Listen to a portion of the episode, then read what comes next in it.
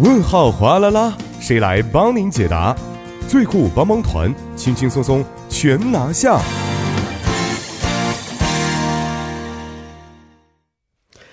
你好啊，生活小贴士尽在帮您解答。首先欢迎我们的节目作家李京轩，京轩你好，大家好，主持人好，你好。呃，首先听一下今天我们要解答的问题啊，到底是什么样的啊？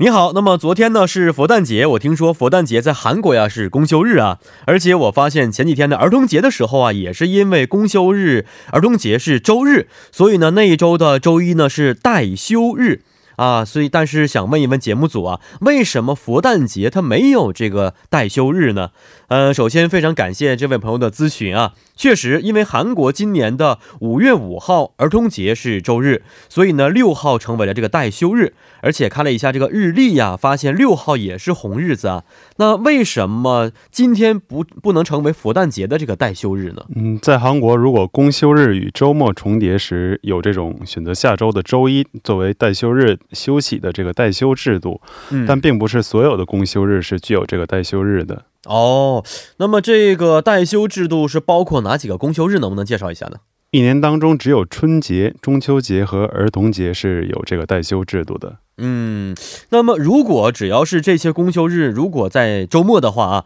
呃，就会在工作日里边代休一天吗？嗯，这三个节日也是有不同的标准的。如果春节和中秋节的假期与周日、开天节、寒温节重叠的话，那天之后的第一个工作日就会成为待休日。而论到儿童节，它与春节和这个中秋节不同，除了周日和佛诞节等其他的公休日，它还包括周六。换句话说，如果儿童节是周六的话，也也会在下周一休息一天。嗯，哎，这个稍微有一点呃麻烦啊，但是为什么会这么去呃制定这个制度呢？嗯，首先政府当时决定代休日时，考虑到如果把春节和中秋节也像儿童节一样包括周六的话，每年平均会增长增长一点九天的公休日，所以可能会过度增加休息日。而至于这个儿童节，是因为在公休日当中，这个儿童节。也是比较具有家庭亲化意义的一天，所以是包括周六的。嗯，那么每个公司啊都是需要履行这个代休日相关的规定吗？嗯，目前为止，民营企业是没有硬性规定的，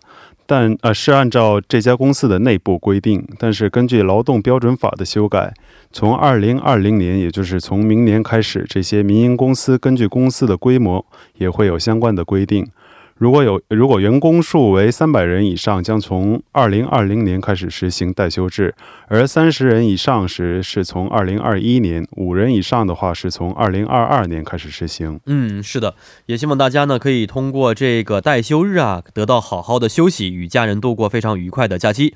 好，最后我们也欢迎各位听众朋友可以在我们的节目官方网站或者是 S S 上去咨询生活中遇到的大小问题。如果大家还有其他想法或者是疑惑的话呢，也可以。可以通过我们的参与方式与我们进行互动，我们将会及时的为您答疑和解惑。我们参与方式为：您可以通过发送短信的方式发送到井号幺零幺三，每条短信通讯商会收取您五十韩元的短信费用，或者是通过我们的微信公众号。您可以搜索 TBS 互动，关注之后发送短消息即可；又或者可以登录我们的网页留言板，登录 TBS EFM 点 s o r 点 KR，在网页点击幺零幺三信息港主页就可以了。